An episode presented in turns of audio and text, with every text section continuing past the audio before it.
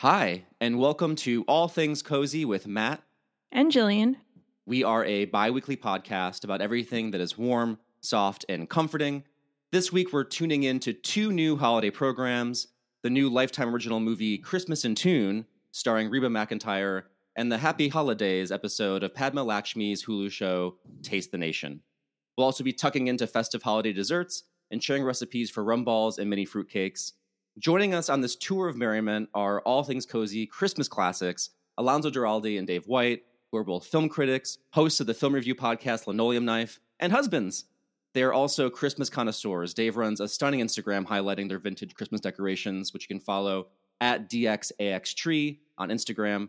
And Alonso literally wrote the book on Christmas movies, two of them actually, one of them being Have Yourself a Movie Little Christmas, and his latest, a collaboration with the Deck the Hallmark podcast titled I'll Be Home for Christmas Movies. Welcome back to the show, Dave and Alonso. Welcome. Hello, Merry Christmas. Hey, y'all. to Merry have you Christmas, back. Happy Holidays. So glad to have you back. It wouldn't be the season without our Santa, our elves. You're Santa and elves. You're everything. You are the Yeah. alpha and the omega of Christmas. Santa and his husband. yes, I like that. Before we dive in, let's check in with what's making us feel cozy this holiday season. So I was house sitting, well, house sitting and cat sitting for my friend, and as a thank you, he gave me tickets to Candlelight Jazz at the Immanuel Presbyterian Church in LA as a tribute to Aretha, Nina, and the other divas of soul. And this is typically something I probably wouldn't go to by myself, but it was free, so I said, "Hey, why not?" So I took my katukas over to the church, and it was very, very cozy. Uh, lots of you know, of course, tons of candles because of the candlelight jazz. So it was a beautiful, cozy scene. Everything was cloaked in light, is of course at night. So it was just a lovely, lovely scene. I can't stress that enough. And even though I'm not the biggest fan of jazz, the heart and the enthusiasm of the performers was just off the charts, and the crowd reactions were amazing. Some people actually picked up the candles and were waving them around. Of course, they're not real candles. we don't want to burn down the church. So many older folks were just having the time of their lives. And at the end of the show, one woman went encore, encore, and it was just uh, it was just a lovely time. That sounds incredible.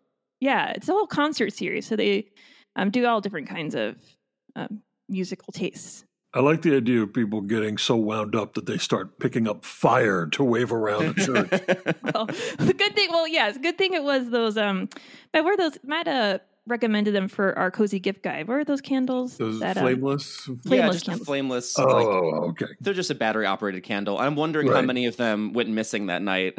People got carried away. Taking their own souvenir. Yeah. souvenir, Let's yeah, go Waving them out the door. yeah, but it was very, very gorgeous. But I want to go to a Divas of Soul night. That sounds incredible. yeah, it was amazing. The singer is from Chicago, but they get uh, LA-based musicians. So each city are their unique musicians to that location. Well, it's hard to top that, but my cozy holiday thing right now is another movie I had to shoehorn in to our episode, which is Netflix's new original movie, Single All the Way, which is a Christmas comedy starring Michael Urie, Philemon uh, Chambers, Jennifer Coolidge, and Kathy Najimy about a gay man from LA going home for the holidays, but tired of being pestered about being single so he convinces his longtime best friend to pretend like they finally fell in love just to get them off his back. What I love the most about this movie is how it abandons that premise almost immediately. which which feels like a comment on last year's happiest season, which sadly did not. I think it's worth a watch if just for Jennifer Coolidge's turn as a tyrannical theater director. But it's cozy to me because it features a family that loves their gay son from the jump instead of needing a Christmas miracle to accept him.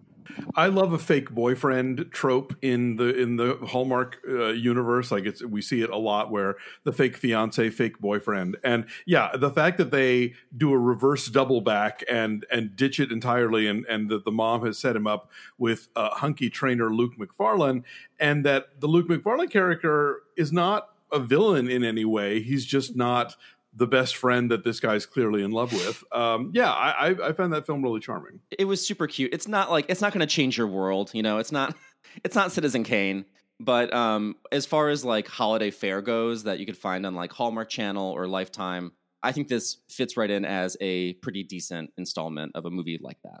It's the gold standard of what when we talk about diversity in these movies, we're not necessarily expecting them to reinvent the wheel as far as what these movies are shaped like and what they do, but we can at least expect uh, uh, some some switcheroos and who's in it and whose stories get told. Absolutely. I thought as well. I really, I really enjoyed it, and um, I also enjoyed how the best friend immediately realized he was in love with the protagonist. So not only did the the ruse immediately drop off, but it didn't take him long to realize what was right in front of him. All right, I'm going to kick it over to Alonso. Alonso, what's making you feel cozy? Well, I have to say, the season itself makes me feel cozy, and it's because uh, I am one of, Of those. well, partially yes. You you do you do make our home a, a lovely uh, uh, you know a conveyor belt of warmth. That's That's they say in a badly translated uh, subtitle in an old Hong Kong action movie. That's that's a fact. Um, no, that I'm one of those weirdos that that enjoys Christmas media all year round, just because for me the season itself flies by so quickly, and I'm so busy this time of year that I don't really get to luxuriate in it. So I will be watching Christmas movies in the spring, and I will be occasionally tuning into Sirius XM's Holiday Traditions channel in July, and that is my secret shame, and it's just my own thing to to deal with, but during the holiday season itself, everybody is watching this stuff and listening to this stuff. So it's it's like that moment on Sesame Street where Big Bird finally gets to reveal the existence of Snuffleupagus to all the people who didn't believe him before. I just feel like less of a weirdo during the holidays because I'm not the only one listening to Andy Williams. we are all here with you. You're not alone, Alonso. Yes, Exactly. definitely not. Dave, how about you? What's making you feel cozy? First of all, I bought a new hoodie in August. And I did this because when I bought it, it was not in stock yet. And they said, This is from LL Bean. It's a flannel lined hoodie. Mhm. And they were like, It may show up by November. And I was like, Okay, I'll try. Maybe it'll maybe it'll be here. Well, it did. Showed up in October. Now I need it. I woke up this morning, the apartment was cold. I have my new Mm. flannel lined hoodie on. And that's very exciting to me and it makes me feel very cozy. But the real cozy thing that is that is making me happy every single day, I buy Christmas ornaments and decorations kind of year round. I have insomnia a lot, and so in the middle of the night when I have insomnia at two thirty in the morning, I'm on eBay or Etsy buying some vintage Christmas decoration, and then a couple weeks later, boom, there it is, and we save it for the end of the year. Around the time I bought this flannel lined hoodie, uh, I was I was you know looking around on on eBay, and I found these old things that I had never seen before. They were made by GE in the 50s and 60s, and they were called ice lights. And they are general, you know, uh, little C7 bulbs that you put in your Christmas tree string of lights. They're they're round and like a little larger than a golf ball size. They're a little bigger than a golf ball size, and they are uh, covered with a plastic material that apparently somehow does not melt. I mean, not apparently, it doesn't melt, but it looks like a little ball of ice. Like it's frosted. I bought a box full of them for pretty cheap, and they go for a lot of money. This person just clearly wanted to clear out what they had, and I put it all around our tree this year in various you know slots where other lights would go. You guys, it's made our tree so amazing this year. These vintage big round balls of fake ice uh, on the strands of light, and every day, every night, I look at it and I go, "Yeah, that was a good, that was a good choice." You know, as a Christmas decoration is good, it has to elicit that reaction on a daily basis. And if it doesn't, it needs to go. Yeah, and of all the vices, buying Christmas ornaments online is the coziest one to have. Yeah, I'm glad you mentioned the uh, Instagram account because uh, friends goof on me all the time. They're like, you know what? When I made my alt account, it's just me almost naked, and you made one, and you made one of your Christmas decorations. So you know There are all kinds of alts out there. there are all kinds That's, of you, alts. that's you Yeah. at your most vulnerable. You're And we like every post. Your I Christmas look spirit forward to to, the it world. day. Those those lights sound gorgeous. I, I can't wait to see them on the Instagram. I remember you showing photos of them unlit. So I'm looking forward Yeah. to the lit photos. It's going to be lit. okay, Alonso.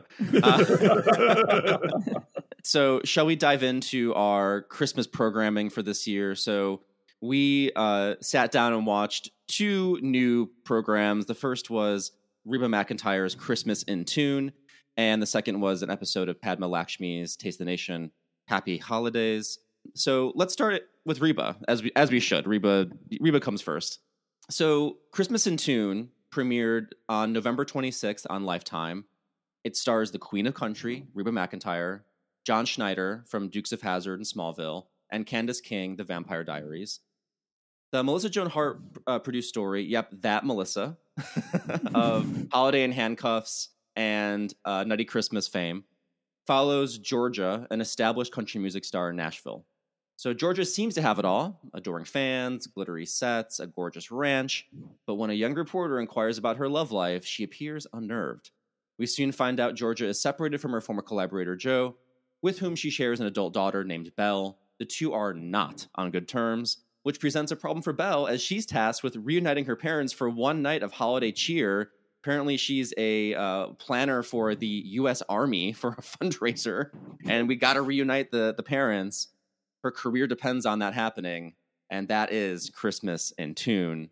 I'm I'm just gonna kick it over to Jillian for her hot take first. Jillian, what did you think about this movie? Well, first off, I want to thank Matt for in- indulging me in this because I had a little tantrum. I said we need to watch Reba Reba's Christmas movie. She and was crying and screaming. Rending of garments. yes, I was ready to burn down um, all things cozy HQ. But it was a joy to see Reba in all of her Christmas inspired outfits the glittery and green red dresses, the sparkly white fringe jacket. Uh, she reminded me of a Rockette, so I loved it. Uh, all the, the sets were gorgeous. I loved the ranch, so cozy. That's a scene we don't usually get in, in Nashville. At least I hadn't really seen a lot of Christmas based movies there this year. And I loved the chemistry between Georgia and Joe. Them trying to outdiva each other was a lot of fun. Um, but one thing I didn't like was the inclusion of of Belle. I just didn't think that it was necessary to have her be used as a plot device to get Georgia and Joe back together because I think there have been plenty of conceivable ways to have them reunite. Maybe they get a paycheck or they need to revive their careers. I don't think that we needed that. And I thought it was really strange that the general was so set on having them reunite. It's especially if it's a charity event, just so strange that, you know, he would perhaps cancel a charity event not to have them back together. So that was uh, really strange. Of course, I love the duet. Love hearing Reba sing. Biggest Reba fan there is. So I loved it despite that weird, weird plot. And I thought Troy was really, really creepy. So no offense to, no offense to that actor. He's very What- what- wooden and strange. Maybe he was a nutcracker come to life. Who knows? Um, Dave and Alonso, you're the film critics in the house. What did you think about this piece of cinema? Well, I'll, I'll go first. Yes, you should. Before Dave really um, digs in. As somebody, you know, I, I have a sort of separate scale by which I grade these kinds of Christmas movies versus like, you know, real cinema. Um, I, I think that as these kinds of movies go, these sort of made for cable Christmas movies that we get, like, well, this year, a, a bigger deluge than ever, but like, you know, so many of them, you know, it, it has some things in its favor, I think. Uh, I'll tell you, I watched uh, the other um, star name in the title movie on Lifetime, Kirk Franklin's A Gospel Christmas, uh, which Kirk Franklin literally zooms into one scene, you know, tells everybody, hey, have a great concert, and then boom, he's out. Like that's all you get of him the entire movie. Reba McEntire's Christmas in Tune, on the other hand, she is in this thing stem to stern, like in pretty much every scene. I admire her sort of charming awkwardness as an on-camera uh, uh, personality. Like there are times where I feel like I'm watching Andrea Martin do a character on SCTV, the way that she is, the way she composes herself on camera. But she is funny, and she obviously can sing the paint off of things. So you know, I thought as as sort of you know, got to get the band back together, got to perform for the troops. Movies go like they pretty much write it in a way where where things pretty much make sense. I like the fact uh, that we get Norm Lewis from 5 Bloods as the producer. You know, he's a legit actor. I like John Schneider a lot. Um, you know, I, yeah, I think this this this this movie, you know, gives you the feels that you want. I, I wish they hadn't overplayed the whole songs get written based on things we say in conversation. Like that was funny Oh once God. or twice, but they keep doing it, and Yeah. that was a little de trop. Um, but yeah, I'd say as again on the scale of made for cable Christmas movies, you know, that may or may not be produced by Melissa Joan Hart's mother, uh, this was pretty good. Yeah, I, I, I agree that um, the the lines that Joe was saying would just blow Reba's socks off, which I made no sense. Like I, he would say, "Can't believe we've been uh, separated for so long," and she's like, "Joe, I have to get you back in the band." I mean, like he would say anything, and he, she would just be blown away by his his lyricism, which wasn't really that impressive. But it's funny they have these like diva moments where they're trying to like kind of get more leverage over the other one as they're starting to reunite and feel each other out. And it was funny. I mean they they did it they did it as well as they could but also like them being quote unquote divas is is really cute because they're not, like they're Yeah, barely it's causing a ruckus. It's all about who stands where and who does which exactly. It's like this is a marriage did not disintegrate over who's going to stand on what part of the stage okay? well, you know, showbiz people. yeah exactly. You were singing my verse. Like as if they wouldn't have discussed that ahead of time We're but- divorced. Now. and also Reba's just so like it, you put it perfectly, Alonso. She's so awkward that it's kind of hard to even con- be convinced that she could ever be like sort of problematic or troublesome. And maybe that's her secret talent. Maybe she is in real life. Maybe she's a whole a total nightmare. you just look at her and be like, "Oh, Reba." but she knows like how to come off as just folks. Exactly, and she's throwing furniture in her dressing room every night. For me, honestly, the biggest thing was like I was obsessed with Reba's laugh. Every time something funny would happen, she just let out a, a nice big yeah. It was like if Goofy met country. And I really did love the I Needed Christmas song, which Jillian had as her uh, soothing Mhm. sound last week, which makes sense now why she was demanding to watch this movie because she's like, I gotta, go- I gotta, I gotta go to the source. and I do think that song really worked in this context. And it kind of almost felt like they had the song first and they built the movie around it. Um, but I can't be sure if that was the case, but it seems like it could be. Dave, how about you? What, what did you think? I'm sure you loved it from start to finish. I hate all of these movies. Um, they and I hate them all because I love Christmas, and I think people mistake my seething rage over these made-for-television Christmas films for a, a, a- a concurrent seething rage for Christmas. No, no, no, no. I love Christmas, and that is why I hate these movies. Having said that, I'm feeling cozy and I'm feeling like a team player today. So I've compiled a short list of things that I like and things that are weird and things that made me laugh about this film. Let me get my absolute crush on Norm Lewis out of the way first. he has been around forever. He's a big Broadway guy.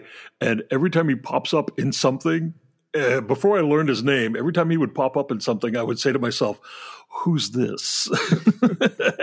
and now I know his name, and he's, you know, uh, basically my age, and he's got that nice gray hair. And I'm just like, I want to kiss you. um, so let's get that out of the way first. I have a crush on Norm Lewis. Secondly, I too, Jillian, enjoyed the fringed white jacket. Reba looks cool when she's dressed in fun clothes that are too young for her, but simultaneously they're kind of old fashioned clothes as well. And so that was nice. I like the way she says Santa Claus at the beginning of the movie. I love that the press conference that happens immediately after the music video shoot is like something out of La Dolce Vita, where where the, where the re- recorders were like, Reba, Reba, or whatever her name was, Georgia, Georgia, Georgia, Georgia, burning questions. Where are you going for Christmas? and she's like, I'm just going to my ranch and I'm going to make it ready for Christmas. And someone else is like, Christmas? And Reba says, Christmas. Like in that moment too, she's coming off the set of her like latest Christmas special, right? Directly into a press Right. conference for some Yeah. reason. They're all just And- clamoring, waiting for her there. Well, it was so confusing because my husband literally was like, "Wait, the movie started. I thought we were watching a Target commercial because he didn't realize that that opening segment was part of the movie." I like that her name is Georgia because I think most of the things that are details in this movie are subliminal messages for you to go back and listen to the Reba McEntire catalog because she recorded a cover of The Night the Lights Went Out in Georgia in the 90s, which was originally a hit with Vicki Lawrence in 1973. I was alive then in third grade. I remember it. I also like that the fact that her name is Georgia and she's with, you know, uh, what's his face? John Schneider. Dukes of Hazzard. That that's sort of meant to evoke a George and Tammy vibe. That that you know that old the, the tradition in country music of the the the the duet of famous singers. There was George Jones and Tammy Wynette, uh, Loretta Lynn and Conway Twitty, and you know all the way down the line. Porter Wagoner and Dolly Parton. Porter Wagoner and Dolly Parton. Part Parton? Parton. Parton. I also like when they say the word fancy to each other. You're meant, oh, of course, again, to go back and listen to Reba's cover of Bobbie Gentry's Fancy. And I need to make sure everyone understands this. Fancy is not a Reba McEntire song. Reba did a cover of Fancy. Fancy was written by Bobbie Gentry, who was the woman who, who wrote Ode to Billie Joe. Let's just, everyone remember your history. She's a legend, that Bobbie Gentry. Yeah. I love the idea that when her daughter asks her uh, to do this concert on Christmas Eve, Reba's like, um, no way.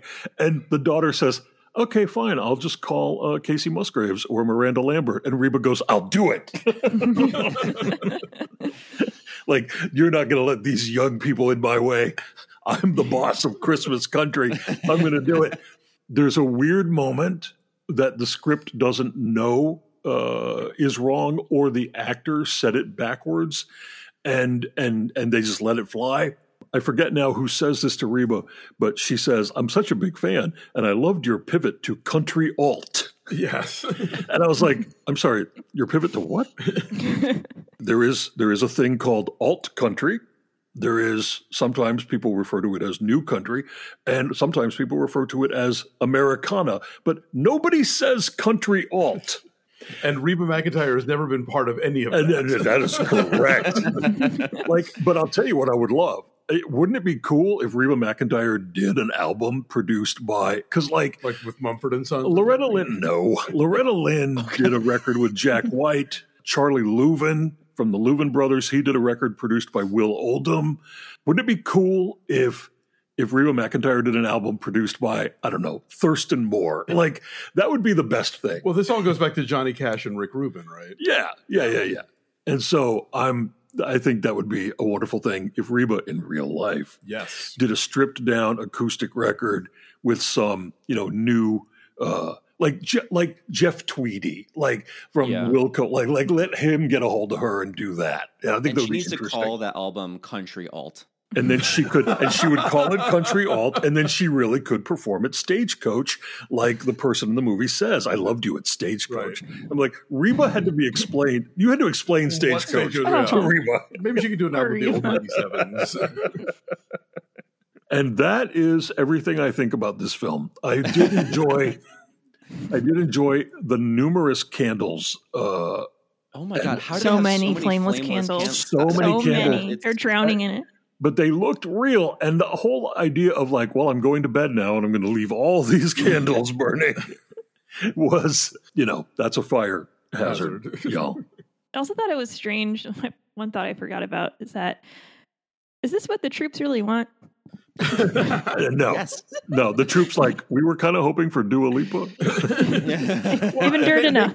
They make it out to where like it, no one will stop asking her when she's going to reunite with Joe. So obviously, it's a get for the military to like have these two titans back together. I, I like the fact that it wasn't a deal where they had both their their careers had diminished without each other, or that like she was a huge star and he was like singing in Holiday Inn lounges. Like the fact that he's a successful songwriter on his on, on, on his own, Right. and that she's a successful you know country star uh, I, I, think makes the stakes a little different. Where it's not like they're coming together out of desperation. It's they're they're originally doing it just as a as a as to help out their daughter, but then ultimately they kind of see the point in in in what they bring out of each other as as artists. Let's remember their annoying daughter.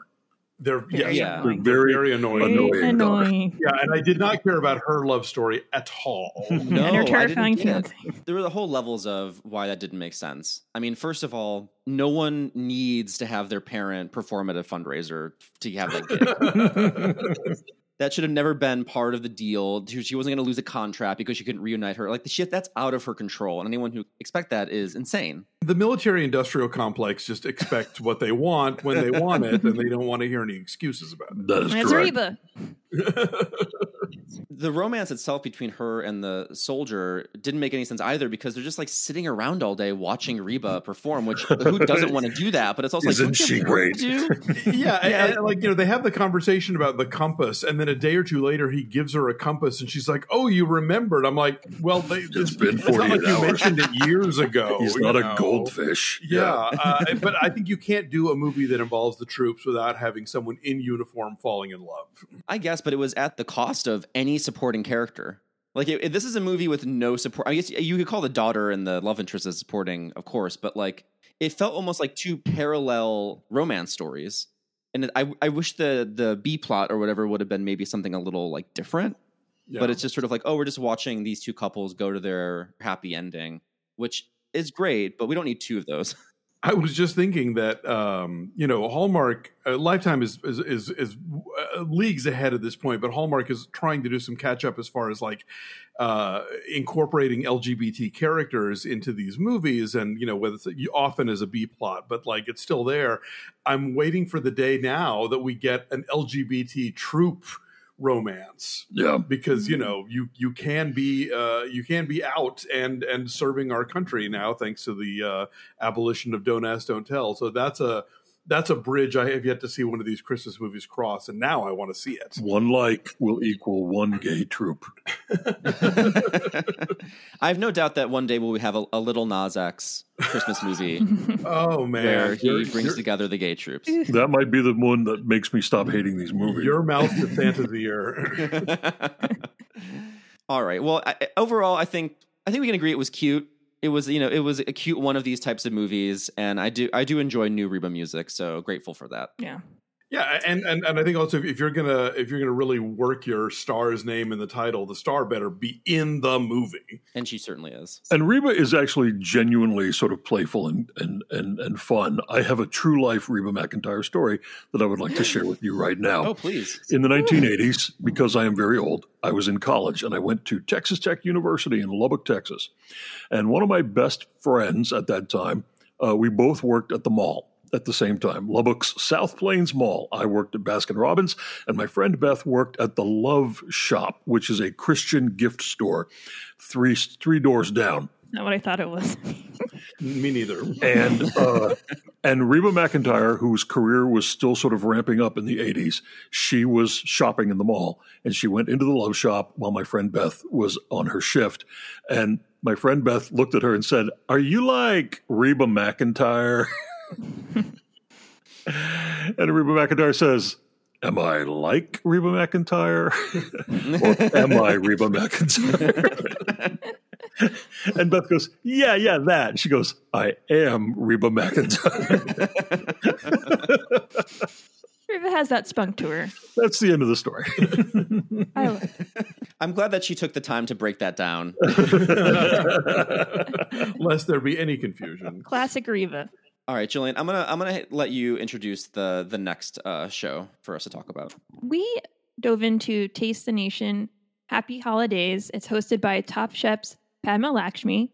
And it's a docu-series exploring the many culinary delights and food cultures of America. Season two, which premiered in November of this year, is a holiday theme series and kicked off with an episode unraveling the significance of Hanukkah, specifically in relation to Ashkenazi Jews of New York's Lower East Side. Throughout Hanukkah's eight days, Padma meets with various shop owners, chefs, and Jewish families, and even a Holocaust survivor to understand how the sealess holiday of the Jewish faith, as one interviewee quipped, got reinvented in America and the heartfelt reasons behind it. Of course, many delicious foods are made and quickly consumed.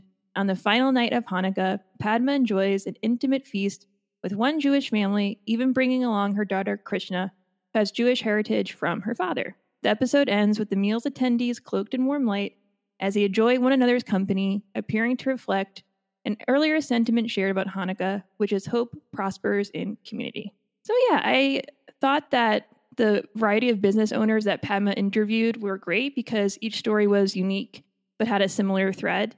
And the interview with the grandkids of Russ and daughters told a story of cementing traditional Jewish foods in New York, while her chat with the young owners of Cafeteria demonstrated how reinvention can honor those same traditions. And I really laughed at them calling Ashkenazi food Fifty Shades of Brown, which Yeah, love very, very, very, very accurate. Yeah, no, and it's it's really true. Anyone who knows who either eats a lot of or is familiar with Eastern European cuisine knows that it's, there's a lot of brown in it. Um, but I did like that they took the time to like show that that's not just that with some stuffed cabbage, which is delicious. Yeah, I so that that was really fun, and they actually have a those business owners have a cookbook out, which I'm gonna have to check out. And then I really appreciate learning more about the history of the New York Ashkenazi community.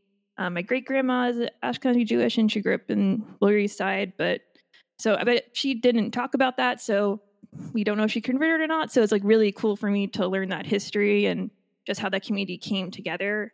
And also, it was interesting to learn about how Hanukkah is set apart from other holidays because they really emphasized how it's not the Jewish Christmas, and it is. It's it's not that uh, it shares that same festivity and fun and celebration. And I love how they pointed out it was the first time many new immigrants could celebrate it out in the open, and the celebrations took place at home. So it's all about that community feel, which is really important.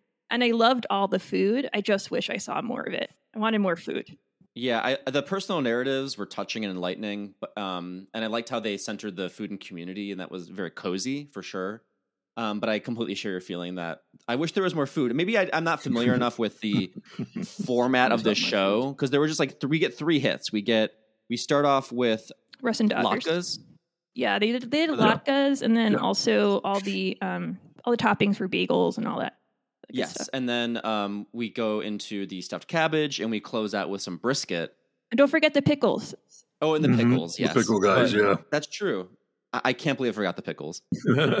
and yet I still wish there was more food talk because I, I just wanted to kind of get a little deeper into the cuisine. But this is definitely, I think that might have just been an expectation issue because this, this is definitely more about the. I would say it's more about the people than the food. Yeah, I've, I've only seen a few episodes of Taste the Nation, but I think what Lakshmi is trying to do here is uh, really, to me, I think this show is a, a great sort of refutation of the idea of nationalism and white supremacy that has been so prevalent, uh, you know, in this country. You know, that's I mean, it's always been there, but I think it's really roared its ugly head in the last five years or so. And so this is this kind of reminder of the melting pot notion of this country that this is a country that has been made up of outsiders that outsiders have brought their cultures and their cuisines to it and the fact that everybody likes eating all of this different stuff that we all benefit from all of these new nationalities and and and you know the, the people coming to our shores from other parts of the world and and you know our tummies get to enjoy you know the spices and the the, the food combinations that they bring with them. So I think yes, she does want to show you the food and show you how the food gets made, but I think she's more principally interested in kind of the backstory and in how all of this encompasses what America is. Um, so on a cultural level, yeah, I, I found this this episode to be really moving. Uh, the the when when the woman from Russ and Daughters talks about her mother being a Colombian immigrant and how she would answer the phone at Russ and Mhm. Daughters and people would say, "I want to speak to someone," and she'd say, "I'm someone," and they would hang up like that that hit me you know and, and i think so many so many of the stories you know the the going to the tenement museum and talking to the woman who was the holocaust survivor really kind of you know gets into this notion of of uh, kind of the specifically American Judaica and the specifically American Hanukkah, uh, and and maybe that it's not the Jewish Christmas, but it's the it is the year end festival that that that that Jewish people get to celebrate instead of Christmas, and that that has its own traditions and its own gifts and its own sort of family moments. Mhm. Alonso was telling me as we were watching the episode, um, his Alonso's parents came to the United States in the fifties, and from Spain. and uh, and how he says that his mother would tell him that when people spoke to her, strangers, when people she just met spoke to her, they would speak to her as though she couldn't hear them. Like they would get very loud with her. They would hear her English and think, "Oh, she must be deaf," and they, because they weren't used to an uh, accented English, you know. So that was the kind of stuff that. Uh, the uh, they would you know uh, there's a tendency among people uh, when speaking to people uh, for whom English is not the first language to raise their voices in hopes that they will be that loud equals being better understood. And that isn't the case but i just thought that was an interesting thing that you told me when we were watching the show. The the, the part of the episode that really moved me uh, was the 93 year old uh, woman that Padma Lakshmi interviewed, uh, who narrowly escaped Europe in 1939 and was separated from her family for an entire year. She was a 10 year old child and whose parents got separated from her uh, in the process of escaping to the United States. She very pointedly says, and now the United States is doing that to people at the southern border again. She said, and it's exactly the same thing. People who are desperate to get out of a place where they are in danger are coming here, and we are taking them away, taking children away from their families, and we're still doing it. The fact that that people are being turned away again at the still at the southern border, that families are being you know detained and and and divided up. That is a really, really important element of this show. Padma Lakshmi has actually said uh, in interviews that she's doing battle with people like Tucker Carlson right now because people, right wing, uh, white supremacist, white nationalists like Tucker Carlson and everyone else at Fox News are doing their best to ruin the United States. They do not care about this country. And people like Padma Lakshmi do. And what they what she says she's trying to do is counter this story that immigrants are not a part of the United States when that's all we are. People who uh, came here voluntarily, people who came here involuntarily, everyone who's here contributed to what we have always wanted the United States to be, but what it has still not yet ever become. And then there was the food, which is ostensibly the part of the, which is ostensibly the point of the show, and it's part of Padma Lakshmi's career as a as a person who writes and and does food presentation, uh, presents on food shows on television. But I love that this show mixes up the food with the culture, and the the the, the bottom line is always this food can bring you together. And that's a cliche, of course, and not always true, but wouldn't it be great if it were? And why can't it be? And I think that's the vision of a better world that she's trying to, to bring you here. I always remember the Fox pundit who who talked about how you know opening the borders would mean a taco truck on every corner. Like that's a And I was bad like, thing. "Wh- where yes, is sign me up." mine? I don't see the taco truck That- on my corner yet. Make and I that want future one. happen. Yeah. yeah. You, you could win a presidential campaign on that promise, actually. Yeah. yeah, chicken in every pot and a taco truck on every corner. That was really beautifully said, Dave. I really appreciate Yeah. that. The community through the food shines And through. the seg- segment it ended on was so beautiful. That dinner scene just looked so cozy and, Oh, yeah. and, and lovely. It's really beautiful. I need some, and I needed some latkes the, the minute Oh, it was over. I was Mm. like, who's, where, where's my latke truck on this corner? Well, speaking of food, we also prepared some Christmas desserts to try out and discuss on this episode. Do have we done this topic before, Julian? I think this is actually our first time really diving into Christmas desserts. Which is a shock. We've been Yeah. at this for four years. We've never dabbled in Christmas desserts. yeah, there's really a, an, an endless supply of coziness out there. There really Tru- is. truly, truly. Dave, you are the chef extraordinaire Yes. with us today. Uh, what did you cook up for dessert? I'm a, I'm a chef of medium abilities. That is not and true. Oh, you, you, um, you discount yourself too much. I, uh, I no, I just seen what the pros can do, and I know where I know my place in the world. so there is a there is a Christmas cookbook that I love so much that I've practically destroyed it uh, over the years. Nigella Lawson has a Christmas cookbook. I make the mince pies in that cookbook every single year, um, and it's funny. This week, I I subscribe to a uh, a newsletter. Uh, Katherine Spiers, who does the uh, uh, the food podcast Smart Mouth, there is a Smart Mouth newsletter on Substack, and I subscribe to it. And there was an article in it recently uh, about mince pies and why they are not popular. Now, in the United Kingdom, obviously in England, they are very popular. They are the Christmas treat. They It's are what, what you leave for Santa. it's what you leave out for Santa Claus. But in the United States, they've never been a thing. And part of that reason was the Puritans who came over, uh, who hated, by the way, Christmas and thought it was an excuse for drunken, lewd, licentious, and generally violent and terrible behavior. And it was. they hated Christmas and they banned it.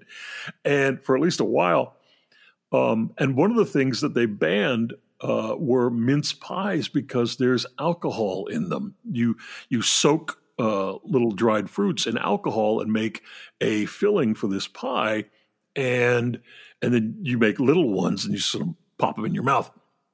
So then in the in the in the early uh, uh, late 19th early 20th century uh, the the growing forces of prohibition also was they were against them because of the same reason there was booze in them of course during prohibition mince pies alcohol content shot up because that was the way you could conceal it was a carrying device. booze in something that wasn't a glass. And so the, the the funny thing about it is that if you are buying a store bought brand of mince, or it is always known, but sort of erroneously so now, as mince meat, there is no more meat in a mince meat pie. That was in the you know uh, The olden times. the olden times when sugar was used to preserve meat and a sweetened meat pie was something that people wanted.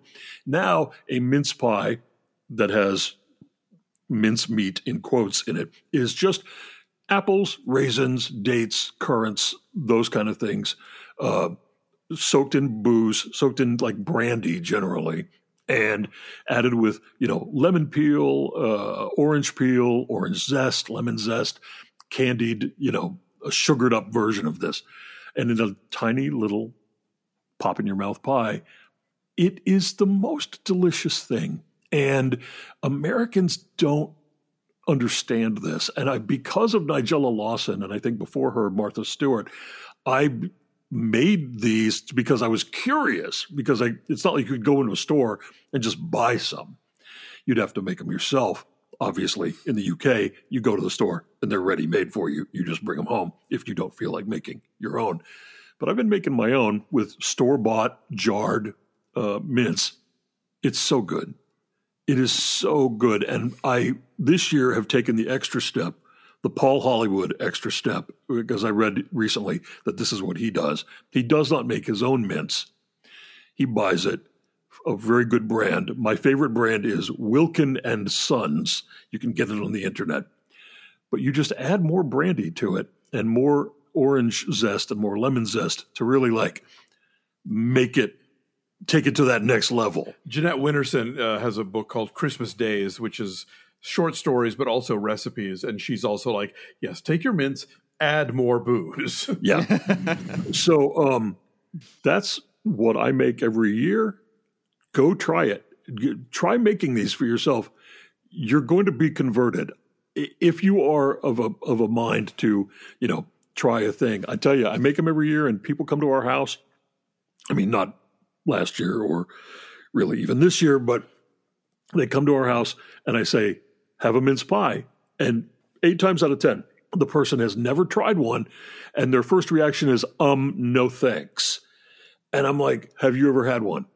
And they say, "Well, no." And I said, "Put this in your mouth right now." and then they do, and generally they become fans. But it smells amazing too. Oh, absolutely. It and does. If, and if you don't want to make your own dough, you can, you know, buy the the pre-made kind. And the the the thing you would need to maybe buy that you don't already have one is like a a, a, a baking dish that has little, you know, individual pie like a cupcake slots. tin, but with little smaller smaller divots in it, smaller cups in it. Yeah, Mhm. Yeah, it's funny that you that you chose that because I'm, I'm realizing now that all of our selections have booze in them. Yeah. Like, and maybe that is the holiday secret is we're all just right. trying to get Yep. drunk off of our dessert. Actually, mine does not. Okay, well, s- Alonso, then I think you have Super to. one. You can't share it. It's just it doesn't fit. Um, I'm kidding. I'm kidding. I can't wait. I can't wait to share dessert. So, Dave, get us a recipe for and Alonso. So, whatever you baked um, or recommending, if you could send us a like a, an online recipe, I can I link sure it in the will. show notes. Absolutely. So check out our show notes for the recipe to make your own mince pies. I'm going to use this opportunity because yours is so boozy, Dave, to to jump into my kind of similar, like in at least currently in our country, not really seen as a good thing. Um, but I really do want to rehabilitate the image of it, and I'm talking about fruitcake. Yay. So I. There's a fruitcake revival going on. Th- there ought to be because for me personally it's there's a certain level of abstraction from when fruitcakes were popular um, into when I was a child at, that, at which point where they, they were the most ridiculed because I was watching cartoons and TV shows where Yep. like every holiday season they were a joke they were like oh we got another fruitcake from grandma and they like bang it against the table or something. The Pee Wee Christmas special where he like builds a wall out of. by the time I, I had been indoctrinated as a child that fruitcakes were awful. And then I tried a good one finally in my adulthood, and I was like, what? These are delicious. It's just that I guess people weren't doing them right. I don't know what was happening back then. I really enjoyed fruitcake when I had it. So I was like, you know what? I'm going to try making my own. But here's another here's another wrinkle into my effort here. So I am the only one in my house who really eats desserts and like like will finish something. My husband likes dessert, but he, he's one of those people who's like, I'm just gonna have a bite and I'm done. I'm like, I, I I hate this. I can't just have a bite and I'm done. Okay, I have to have the whole thing. Give me the whole cake. Give me the whole slice. Um, and so what ends up happening is whenever a dessert is made un, in, under this roof, I eat eighty five percent of it. I have to um, portion down accordingly. What I, I was like, okay, you know, what? I'm gonna make mini fruitcakes, like kind of like a muffin style fruitcake. And that also that way also people come over, I can just like throw one at them and they can just take it. and there's no slicing or whatever. I got it. I got the recipe from Martha Stewart, but I also found this like old Christmas treasury cookbook um, from the 50s that has like this or the 60s that has these beautiful color photography in it that's like highly saturated and just really fun to look at. Ooh. And so I kind of melded the recipes from that. So uh, I took the variation, and I'm just going to be really upfront. Like I would not call the result a success. This was, uh, I would say, this was a failure. But you learn more from failure than from success. So um, let me take you on a journey. So this is what happened. To to make your fruit cake, the first thing you want to do is get some dried fruits. So I use dried cherries, golden raisins, um, apricots, and apples. But it's really up to you. There's no rule to the fruits that you use; just to be dried the one thing all the recipes I checked out seem to agree on is apricots. For, for whatever reason, like we have to have that in fruitcake. You chop them up and then you let them soak overnight, and and you guessed it, brandy. so Yeah. they should really be soaking in brandy for at least eight hours. Um, a day is even better. They you want them to soak up all that booze, um, so the fruit is nice and boozy. The next day, you make your batter um, by creaming brown sugar and butter then adding eggs, and then you draw you add in your dry ingredients, which should be a mix of uh, cinnamon, cardamom, cloves, salt, flour. I also added a bit of baking powder because for whatever reason I distrust recipes that omit it. And maybe that was a mistake and part of what went wrong, but I don't know what it is. I'm like, it's I, I I have to have it in there. And some like the loaf recipes I was looking at have it in there, but Martha didn't, and I was like, I don't know why. I just didn't trust Martha today. I was like, I Some can't. very dense cakes do not require baking yeah. uh, powder. I, I don't think it made a difference because this is what happened. All right. I baked it for 300 degrees for 30 minutes. And I think because Martha was making really mini ones, that worked for her. That was not a long enough bake time for mine because I was actually kind of making more like muffin cupcake size ones. So I Right. kept it in for another 10 or 15 after that. Um, and then they then they were actually done. And they came out and the first thing I took a bite, it was like a a, a, a brandy delivery truck hit me in the face. It was just such a huge amount of brandy. I don't know, and I didn't. I know I don't hate that to be honest. I kind of liked it, but it was kind of overwhelming. The other thing was that like I was imagining they come out looking like beautiful little muffins, like these like uh, fruitcake muffins. That was not what happened because I think this this was my mistake. I didn't chop the fruit finely enough, and I wish I had used a food processor to really just like churn it up so that it would mix into the batter better. And I think it was just too heavy, and nothing would lift from it. Um, it also made an inconsistent amount of like you're you're putting it into the the cups, but like when the the fruit is that chunky, you don't know how much batter ratio you're getting to the fruit. So it all kind of came out. I, I rebranded them as a result. They're called fruitcake clusters. so no one needs to know I failed at making mini fruitcakes. And again, the taste isn't terrible. It's fine. It's extra boozy. I, I am sorry I, did not redeem the fruitcake, but I did come away with a greater respect for it. And, uh, and the recipe is in the show notes if you want to try it and actually do it correctly, unlike I did.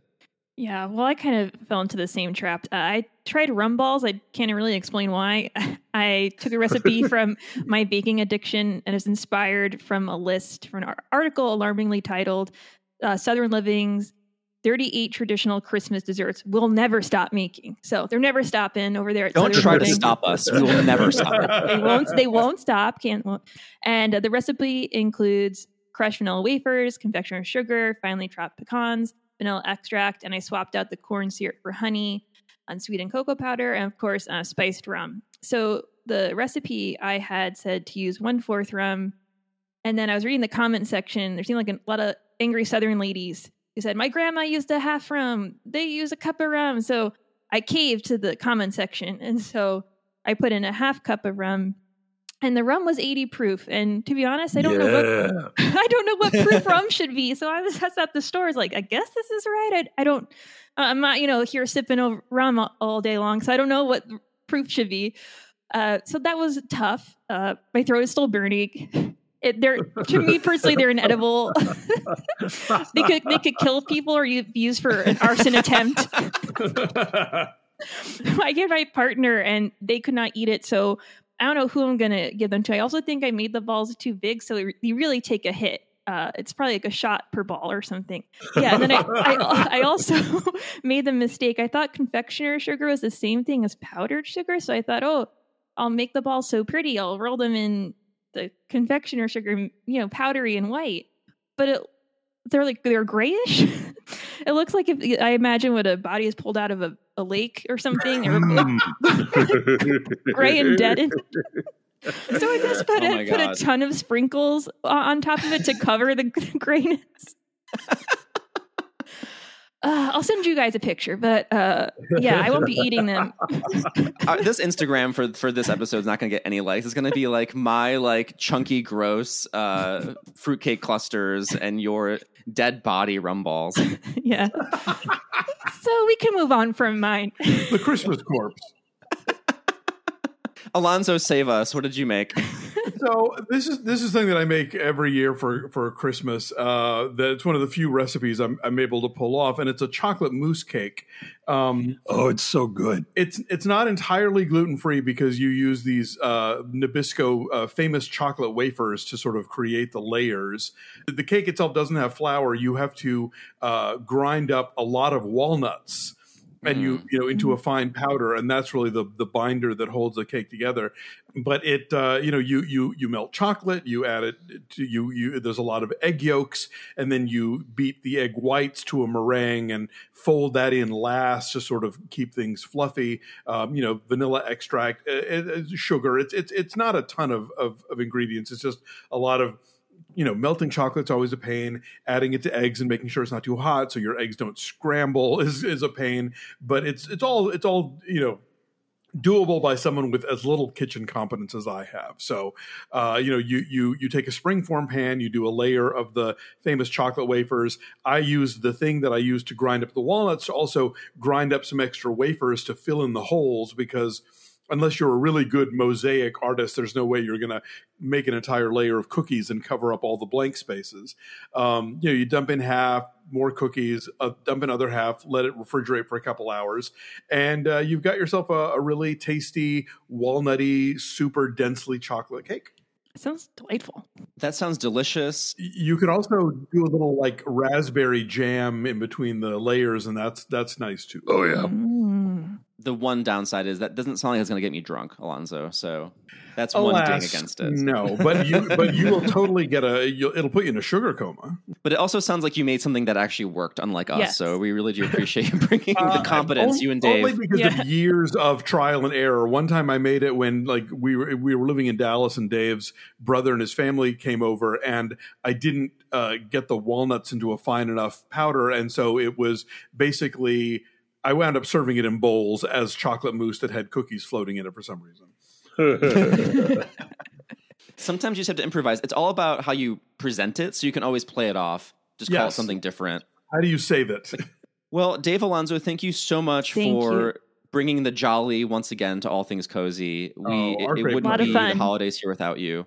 You have a lot of amazing podcasts you're on and books that people need to check out. Let our listeners know where they can find you and how they can keep up with you. Sure. Well, follow me on Twitter at a Duralde, A D U R A L D E, and that's where I pretty much link to all the other stuff, which is my reviews at the Wrap, uh, my podcast Linoleum Knife, which Dave and I host, um, as well as Maximum Film on the Maximum Fun Network and Breakfast All Day. And once a week, I usually pop up on uh, the Deck the Hallmark podcast. And those guys and I have co written the new book, I'll Be Home for Christmas Movies, which is a guide to uh, Hallmark Christmas movies from a podcast that uh, likes, loves, and despises them. Um, and uh, it's a great holiday gift, I would say, and available wherever books are sold. You can also still uh, find copies of my previous uh, holiday tome, um, Have Yourself a Movie Little Christmas. Um, which is about non-Hallmark Christmas movies, uh, and uh, you know it makes a it makes a nice seasonal guide as well. And then, as you mentioned at the top of the show, of course, uh, our holiday decor can all be found on Instagram at dxaxtree. yeah. And uh, Dave is not as fervently into social media as I am, but you can follow him on Twitter and Instagram at d Leland White.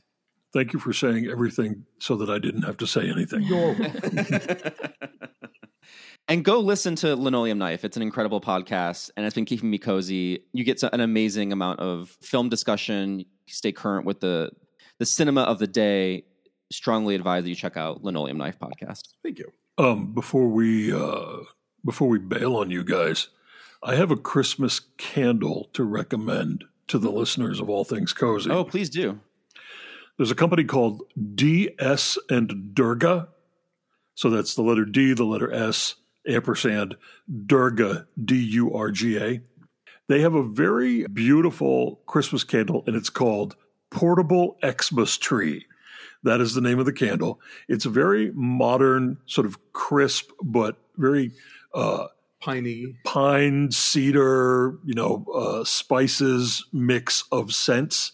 And it is the most wonderfully fragrant candle since Alonso's beloved Ralph Lauren holiday candle. We have one right now in our home, and uh, it's a bit of an indulgence, but you know, it's Christmas. And, and if you want to take it with you, uh, they also th- that fragrance also comes in a car uh, deodorizer car that, air freshener that you can card. hang from the uh, Riviera. I will have to get one of those. I, I I don't know what it is, but I'm so into car air fresheners for the holidays that are themed. I have a Halloween one. I need a Christmas one, so I'm going to check that out. Oh, this will do you right. Well, thanks again for joining us. Thank it's always a pleasure. Have a very happy holiday and Merry Christmas. Merry Happy Christmas. holidays, Thanks, everybody. guys. Merry Christmas. Our bellies are full with uh, booze infused desserts. We're on Um, fire. let's let's uh, rock around the Christmas tree to some songs of the season.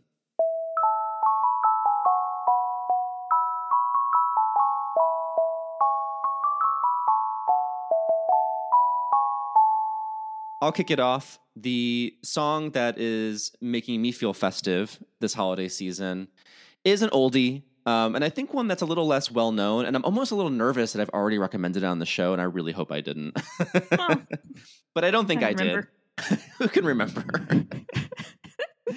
so it's the song "She Won't Be Home" (parentheses Lonely Christmas) by the UK band Erasure from their 1988 EP "Crackers International." Um, so uh, it's a song I discovered through the dearly departed Netflix show Glow. Honestly, some of the lyrics are melancholy, but the synths. This is like this is an 80s song through and through. It is so upbeat. You're gonna want to dance. It always puts me in the Christmas spirit, and so I wanted to share it with you all. Let's take a listen to "She Won't Be Home," "Lonely Christmas" by Erasure.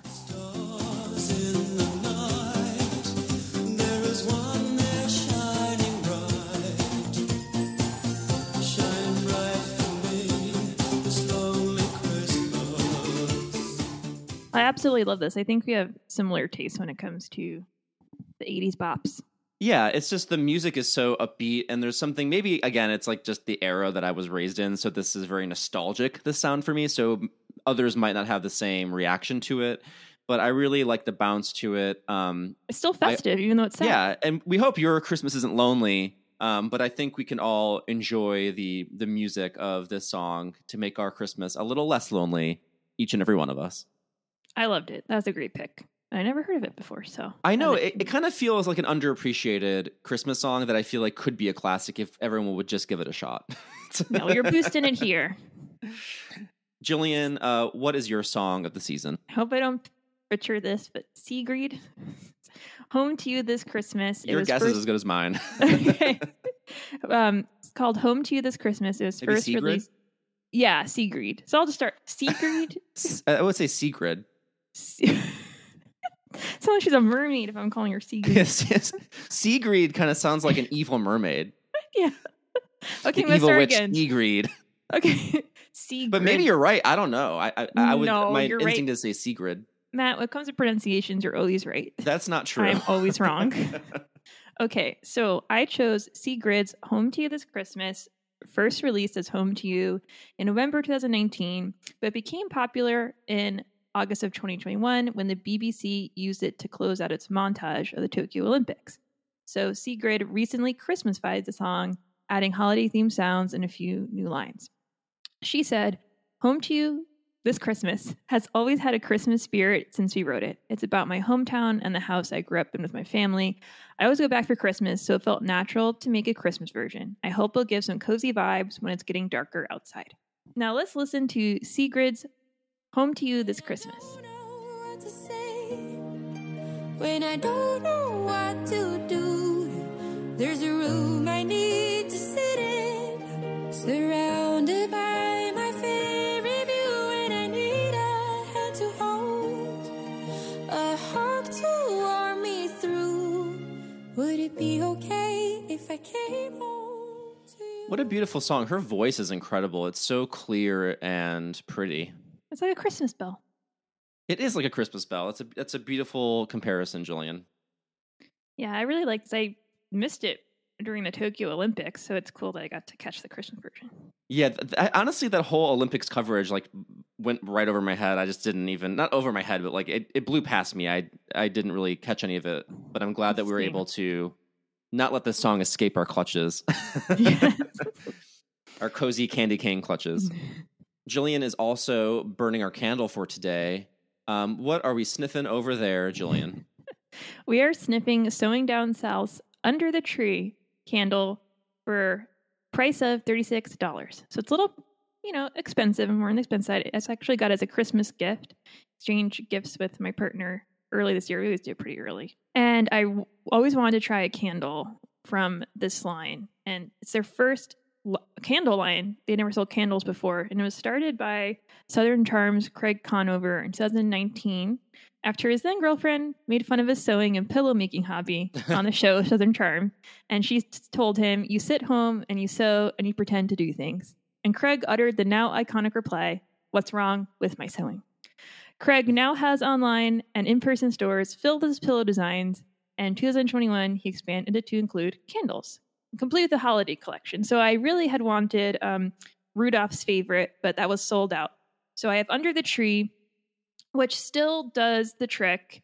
It's one of those classic pine scents, but it's it's really fresh and and lovely and has a bit of spice and a subtle hint of pepper. So it's it's their classic, but it still is different enough where I would I would purchase it again. So the design is also really beautiful. It's this pure white holder and it has a wax seal. It says sewing down south and it's a Christmas green color. And it, it's really lovely. I just wanted to try from this company. So I'm, I'm glad that I did.